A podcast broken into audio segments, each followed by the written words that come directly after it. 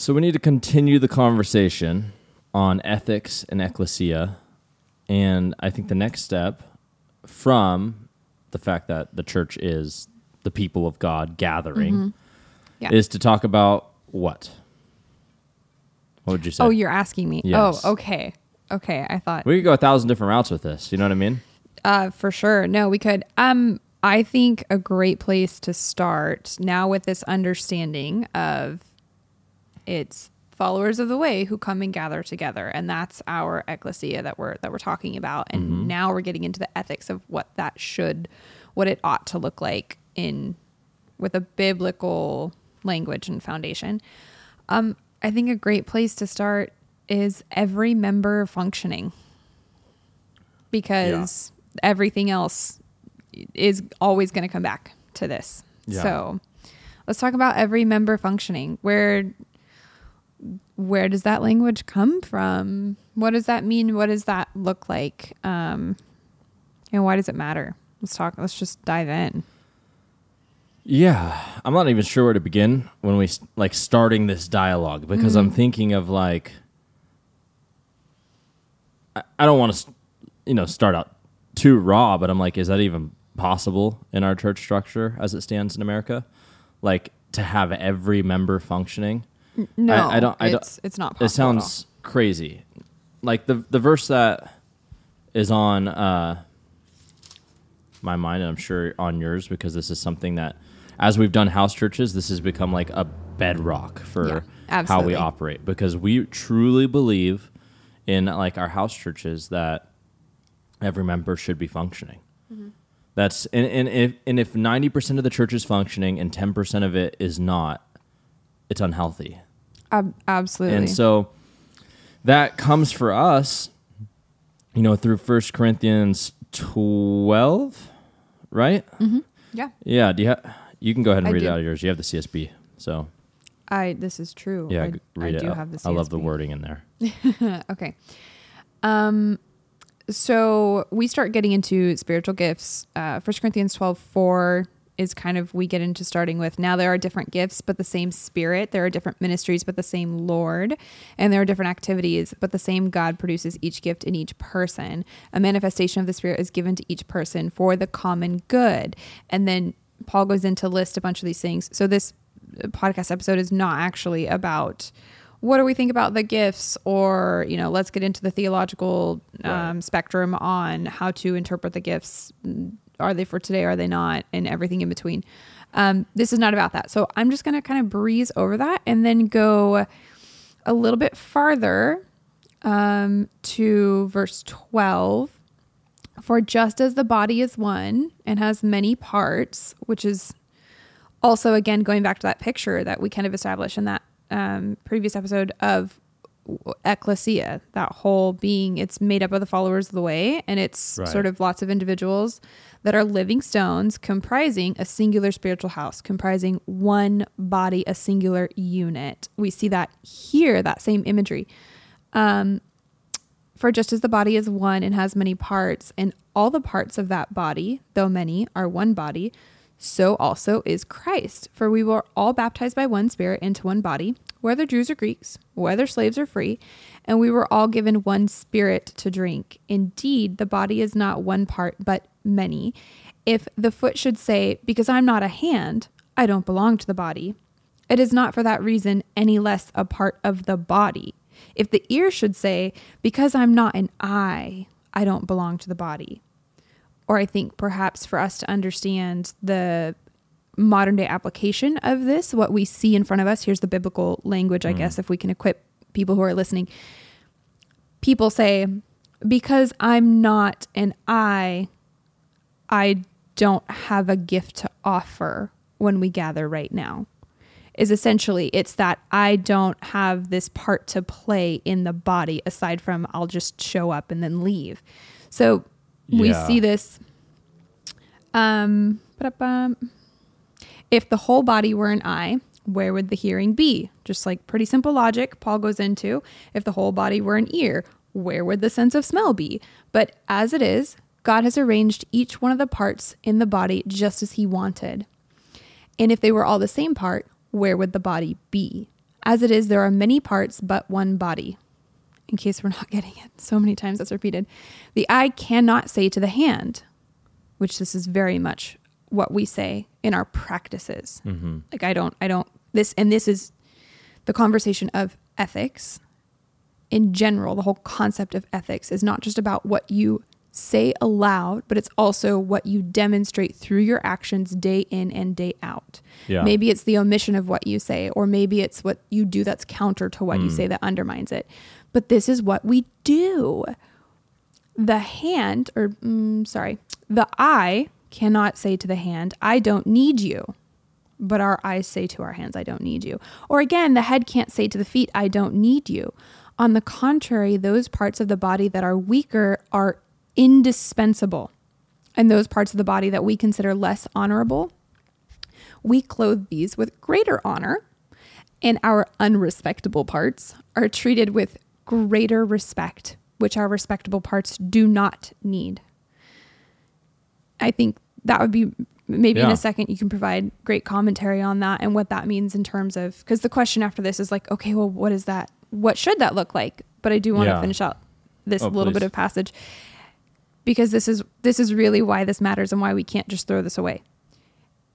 Instead, God has put the body together, giving greater honor to the less honorable, so that there would be no division in the body, but that the members would have the same concern for each other. So if one member suffers, all the members suffer with it. If one member is honored, all the members rejoice with it. Now, you are the body of Christ and individual members of it, and God has appointed these in the church first apostles, second prophets, third teachers, and, and he goes on. Um, uh, to kind of give us this uh, idea that we're all unified by God and empowered by the same Spirit, though greatly diverse, um, and literally all are indispensable Yeah. and that that has to matter to us because that is like it's been proclaimed god has put that together Mm. so do we care about that or not do we want to like pretend that i can be a hand that says to the eye well Yeah. you know you're kind of like moses you stumble over your words so maybe you shouldn't be like you know people just check out when you start talking so we'll have someone else do it instead. You know like no.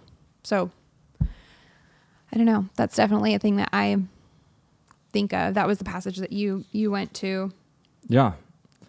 Yeah, I'm not gonna lie. I don't think there's a lot of commentary that I, I have on this. well what the, is bo- the what do what do our services look like Uh, so i'm going to talk about services because that's usually the gatherings are hmm. structured as services so maybe we can just talk about the church service Yeah, yeah. and why is that not the fulfillment of what we see here in 1 corinthians 12 and we've said before, yep ten percent of the people doing ninety percent of the work, if not hundred percent of the work of the church. Like this is a known thing. This isn't a shocker. Mm-hmm. Like I was just talking to my buddy Gary, and Gary, for those of you that don't know, he's been a pastor for decades. I mean, this guy is he's the real deal, and um, he's also you know 70 years old has a lot of wisdom to, to draw from and Yeah. gary was he, very blunt with me while we were talking and just even about the church um, recently and he said just he came up and just said you know style of music type of worship and the sermon preaching whatever he wants to preach. That's what church is about. He's like in my time in the church that's what i've learned. That's what the church is about.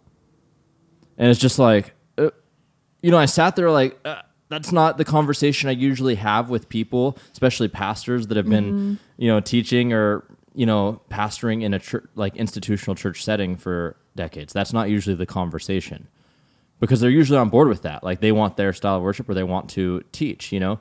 But he's just laid it out there and he's just like this is what it's come to. He's like it doesn't matter that my wife has been dealing with you know mental health issues for decades. No one Yeah. cares about her sitting Yeah. in, in, in church you know? Like they came to play their songs and to teach their message. Yeah. It wasn't about what the church was actually supposed to be composed of. And so when you read even like 1 corinthians 12 and we're talking about that is that not like the perfect example of like what paul's talking about though he's saying hey even the weakest parts of you are indispensable to the kingdom of god that means literally like you have a spouse that has mental illness even she is indispensable to the kingdom of God. So does our action Assuming she's a follower of the way. Yeah, so does our action like represent that? Well, and, and and if it does, we will see in the context of what we just read in scripture that if one member suffers, all the members suffer Hmm. with it, and if one member is honored, all the members rejoice with it. Um, Yeah. We also we don't see that. We see that only in the case of specific few who m- maybe Yeah. one of that you know ten percent that do all the work, right? If one of them is suffering or if one of them is honored, then okay, we might feel some compassion or we might be Yeah. hurt by that or, you know, we might rejoice in, in their being honored. But the rest of the 80, 90% of people who are coming to these services, we don't suffer when they suffer and we don't totally. rejoice when they're honored. Well, we're not even doing life with them, you know. No. They're just there to tithe and keep the lights on or whatever, you know. And so by our action. Mm-hmm. And to receive and to be fed and, and yeah or to learn from our you know, a lot of us moses. You know what i mean? Like yeah it's it's yeah. Where the pastor is meant to be god to the people instead Hmm. of god being god to the people. It makes me think of like this time i remember when i was growing up and this homeless guy came to church on a sunday morning. And i remember uh, the pastor or someone went and asked him to sit like three rows back because he smelt and there were people there and he didn't want people to you know be bothered by this man. So he asked him to go mm-hmm. a few rows back and be isolated by himself so he could smell to himself. Yeah. Back there. And you're like that is like yes that is the picture of everything that is wrong with the church you know? Ooh okay can i can i interject for a sure yeah go for it. It was just a random thought. I'm not I didn't have a point to it necessarily just something that came to mind. Yeah, but I I suppose so. Um, with that though, if this homeless man is not a believer, then what is he doing at the church service in the first place? yes That's not. We're not necessarily meant to make it about him, but also we're.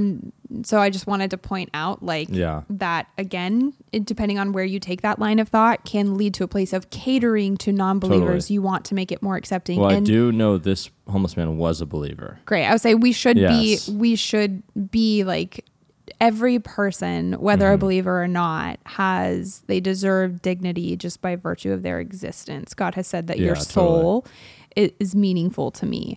Whether you are opposed to me currently or you follow my ways, like your soul is meaningful to me. So every person deserves that that dignity. Um, so I, I just I wanted to I don't know comment on the potential dynamic going on there. Um, and but no matter what, we shouldn't be catering like yeah totally to any any this or any that, and it just leads to favoritism. Which James, the Book of James, is a great place to go to just get wrecked on favoritism and partiality is a sin, and it's compared to murder and adultery. Um, it's a really big deal, and it's just not something that we we are always drawn toward, but we shouldn't be. okay so we spent a lot of time setting all that up and that's great. But coming back to it at the point the point of this episode really per what you brought up at the beginning is that every member should be functioning.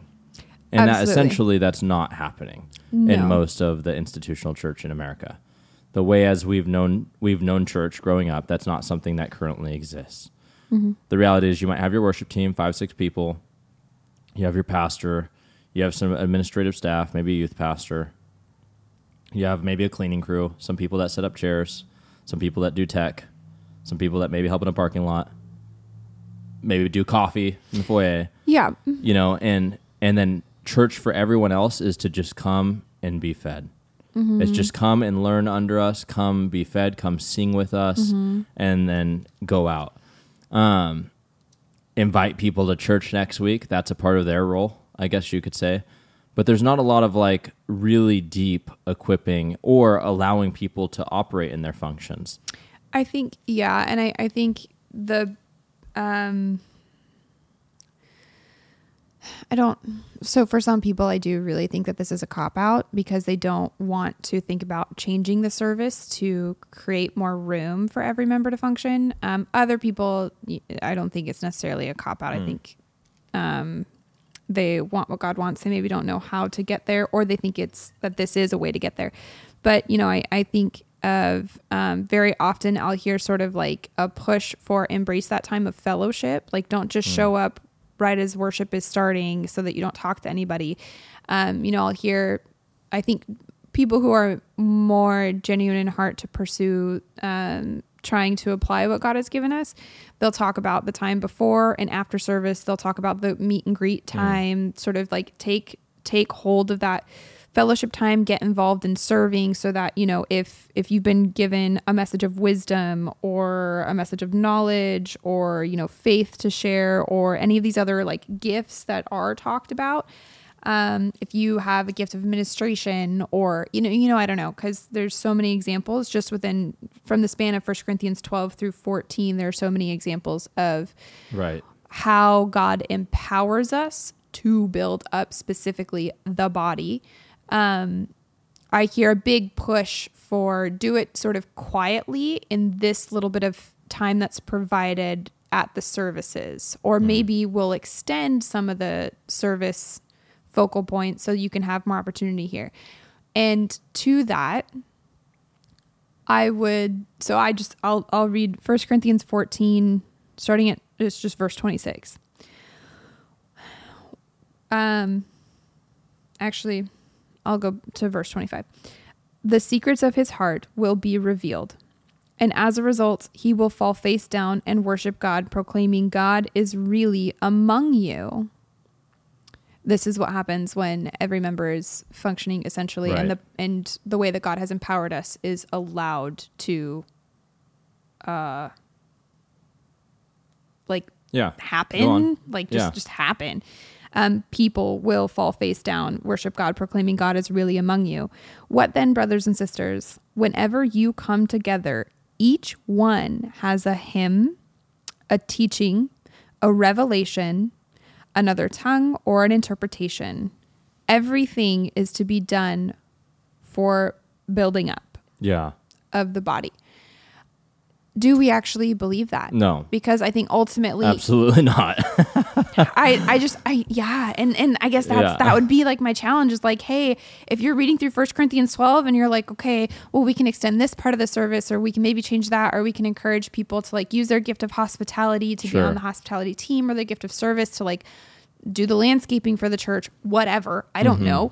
Um, you know we come up with these kind Mm-hmm. I- of like roundabout ways to get people involved but when it comes to the actual gathering just keep reading. Get through First Corinthians 14 do we believe that each one has a hymn, a teaching, a revelation, like something to be revealed of God's heart that that is to be offered for specifically this gathering every time that we gather together, each one. I would say not only does the institutional church not believe that, but we also have a value system of propping ourselves up in strong positions and keeping people in weaker positions when they are willing to serve. Mm-hmm. Like I would say that's become some sort of leading ethic, you know, of of the institutional church. I guess Like we don't want Yeah. someone else to like teach because we want to be the person that like teaches them. We don't want necessarily another worship someone to come lead worship because their voice isn't as good as someone else and you know Mm-hmm. it, whatever it is, you know, like it's really become about we want the person who's going to do it as well as like out of all the candidates we want the one who we think is going to do it best because Mm-hmm. Yeah, that's our idea of success it's our measure of success but it's the epitome of choosing a Saul over David. Yeah, honestly, it Yeah. super is. It's the epitome of like M- Moses was so unprepared, and God says, "Yeah, I'm sending you. Like you with the stutter, Mm-hmm. you who doesn't know what to say, you who like won't be initially received by those people. I'm sending you." And and we so often like we are Israel saying to God, "I reject that person. Give me someone else." And and Yeah. or the epitome of choosing Saul over David. I want that person. It um, reminds me of someone who reached out to me on Instagram when we first did this podcast a couple years ago, and they had like a mild form of autism. Oh, And yeah. I, do you remember me telling you about them? Yeah, I and they had been their Yeah. dream was to just be a pastor at a church, and they've been trying for like two decades. Yeah. and they've never been allowed to be a pastor at any church they've gone to because of their mild form of autism. And this guy is just like spamming me with like the word of God. I mean, and and it wasn't like like bad. That's a a great way to spam somebody. No, it was. I was just literally like, no. My first thought was just like, I'm not sitting here like weirded out by this. I'm like, this dude just probably loves God more than me. They're so eager. You know? Yeah, he was zealous. zealous, yeah. Yes, and so literally thinking of like that though. But yeah, what, why in the world would we hire someone in an institutional church with autism to be a pastor? That's not something we would do. No. because we want strong people in what we consider strong positions, and we want weak people in weak positions, and we don't necessarily see them as indispensable. And and I guess here's the thing. So you know, I I forget your wording a second ago, but you had talked about how um it's sort of this n- almost new form of leadership that we have or something. Honestly, I would consider it the human condition is we and it's but it's like guys, watch out. Like it's the ways of the world, the human condition that we would garner as much power and influence for ourselves as we can and then we seek to protect that because Yeah, what happens when every person comes with something? What happens if each one comes with a hymn or a song, like spiritual songs or a teaching or a revelation? What happens to the position of pastor, like senior pastor or teaching pastor? What happens to the position of worship leader and those on the worship team if Joe Schmo comes in with a hymn if you know i honestly i don't know any other random names besides joe schmo um yeah, he's a popular is- guy. very very popular that's all i'm saying um but the point is is if someone or if everyone comes in with something to offer our positions of power are threatened Yeah, there is a sort of like Darwinism in the church. It's like you know these are the fittest people for the, it's it's the just roles. That is just like it's just the ways of the world like it genuinely is like we with we want church in a capitalistic society. um i wouldn't even say well uh, mm, In a lot of ways, just because Yeah. of the na- nature of doing something as business, like you don't choose a CEO who's Mm-hmm. less than if you could have a CEO who's more than. Yes. So no, absolutely. And I so I think you hit the nail on the head there. I think probably it expands beyond just a capitalistic society. Um, I haven't thought through maybe what that common thread is, but the point is is like we want to communicate that we have a position of strength. And it's so ironic because yes, God is all powerful and he has so often he shows us an outstretched and a mighty hand and he delivers and he is like there's nothing more powerful, more awesome or more terrifying than God. Like it is terrifying for us to fall Yeah. into the hands of God, right? But when God took on human form, like the the irony in us wanting to prop ourselves up as though we are um, coming to each other. It's not even the world that we're coming to each other from a position of strength. Is that Jesus came from a position of weakness Yeah. like complete and total weakness. There's so many scriptures where it just talks about how Jesus took on the form of weakness and mm-hmm. how I I was just reading. I can't remember where. He did not treat equality with God as something to be grasped. Rather, he That's humbled Philippians 2. himself and took on the form of a slave. Yeah. Yeah, absolutely. And so it's just this thing where it's really, really ironic that we would, in like that classic way of the world, we want to communicate that we have this position of strength. Yeah. Um, and and we feel threatened when that position of strength is um, up for question, I guess, or could be changed or altered um, Yeah. a little bit, or we just might have to share some of that with others yeah. um, because everything that Jesus gave us, like if if we just spend Yeah, just spend some time spend some time in the Gospels. Genuinely, like if we are trying to, if Jesus is the way, the truth, and the life, if He is resurrection life, Mm-hmm. the life that He lived, then why would we ever seek to be in like protecting a position of strength? Yeah, it is. It's Why ever? interesting. It's the opposite because If yeah, I'm- Jesus comes from position of strength to weakness, and we come from position of weakness and try to acquire strength. Yeah, and yeah, I, and it's it's foolishness. Like it's oh, I- definitely, definitely. Yeah. So coming back, hitting some practical notes here. Yeah. The thing is, in smaller church settings, this is actually possible Yeah. that every member can function. Yeah. And that's the point of what we need to get to. And I don't, I don't know what the solution is. Like when you start asking, like, well, what's the solution for a church that's even just 100 people? I don't know if I have one. Not in its current structure. Like the solution is instead of sermons, have a sermonette that's like 15 minutes and let people discuss, like, in round tables over a meal for the next two hours, what you kind of like brought up as a discussion point.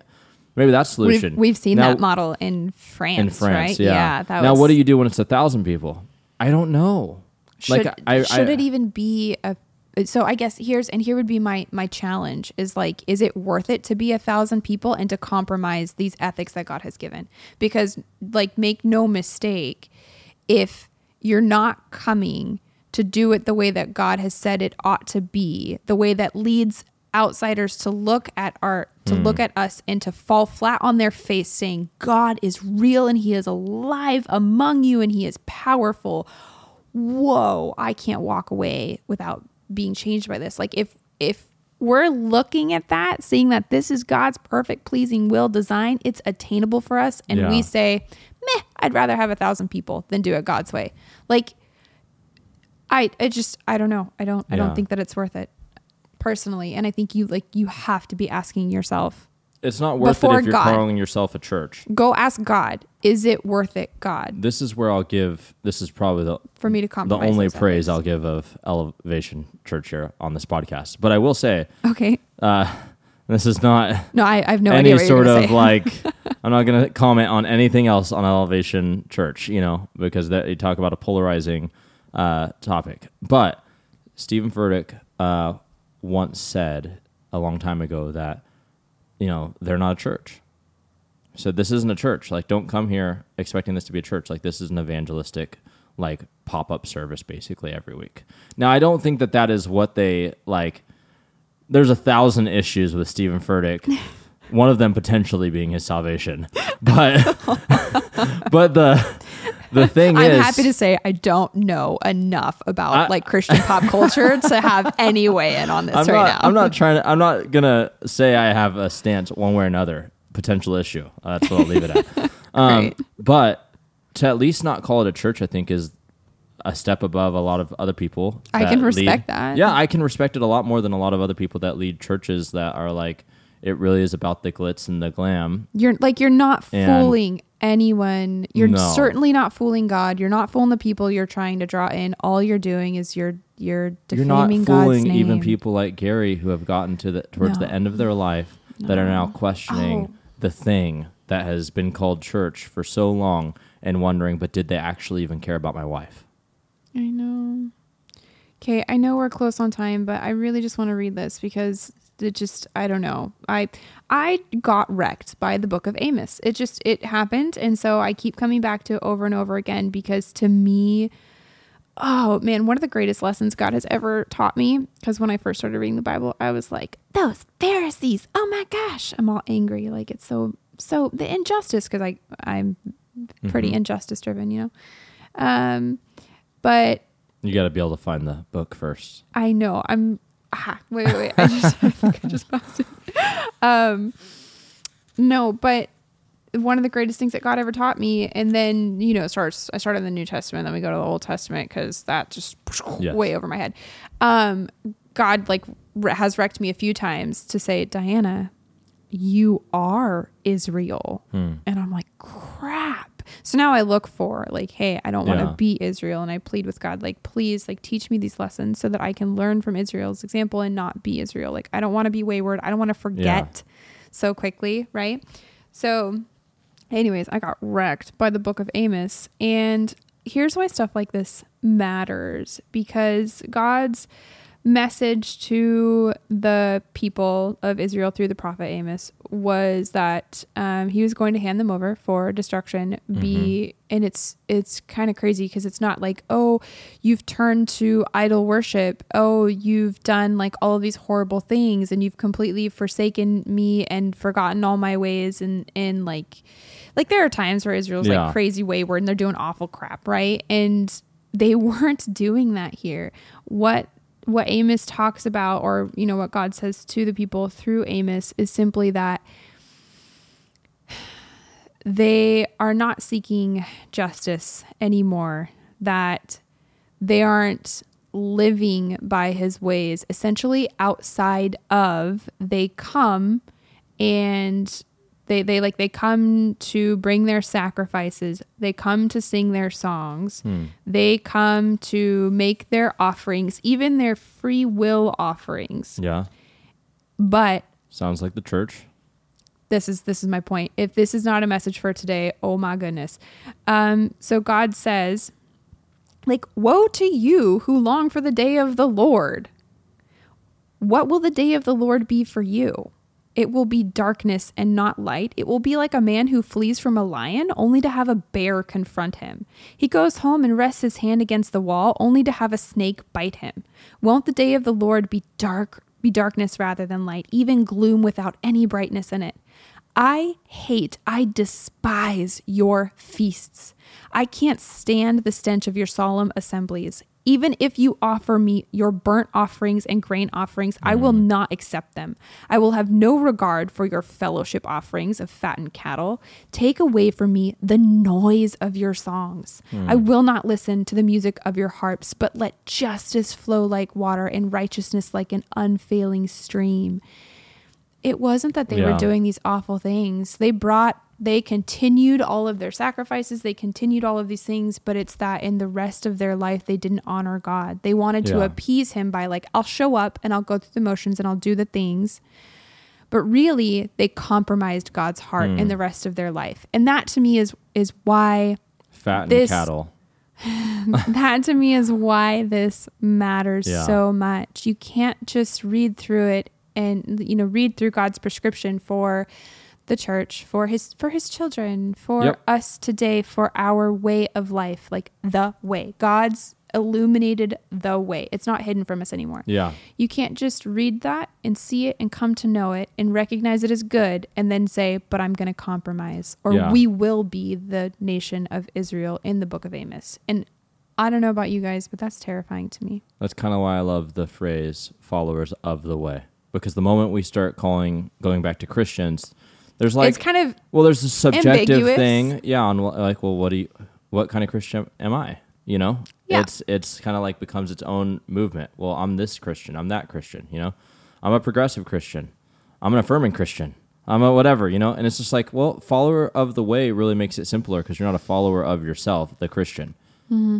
You're you're a follower of the way. So or a follower of the American twist on the gospel. That's what I'm saying. Yeah. Yeah. I mean, at the end of the day, Jesus is the way. And so there are things that have been defined for us. And so, we just need to redefine them. well, Christian ethics either mean something or they don't.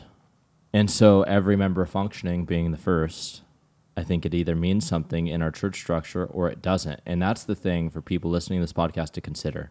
Yeah. What does your church look like? Whether you attend someone or whether uh, somewhere where that's valued or not, are you a pastor that's leading one? Do you value it or not? Ask yourself this in 1 Corinthians 12, what you read earlier, Diana.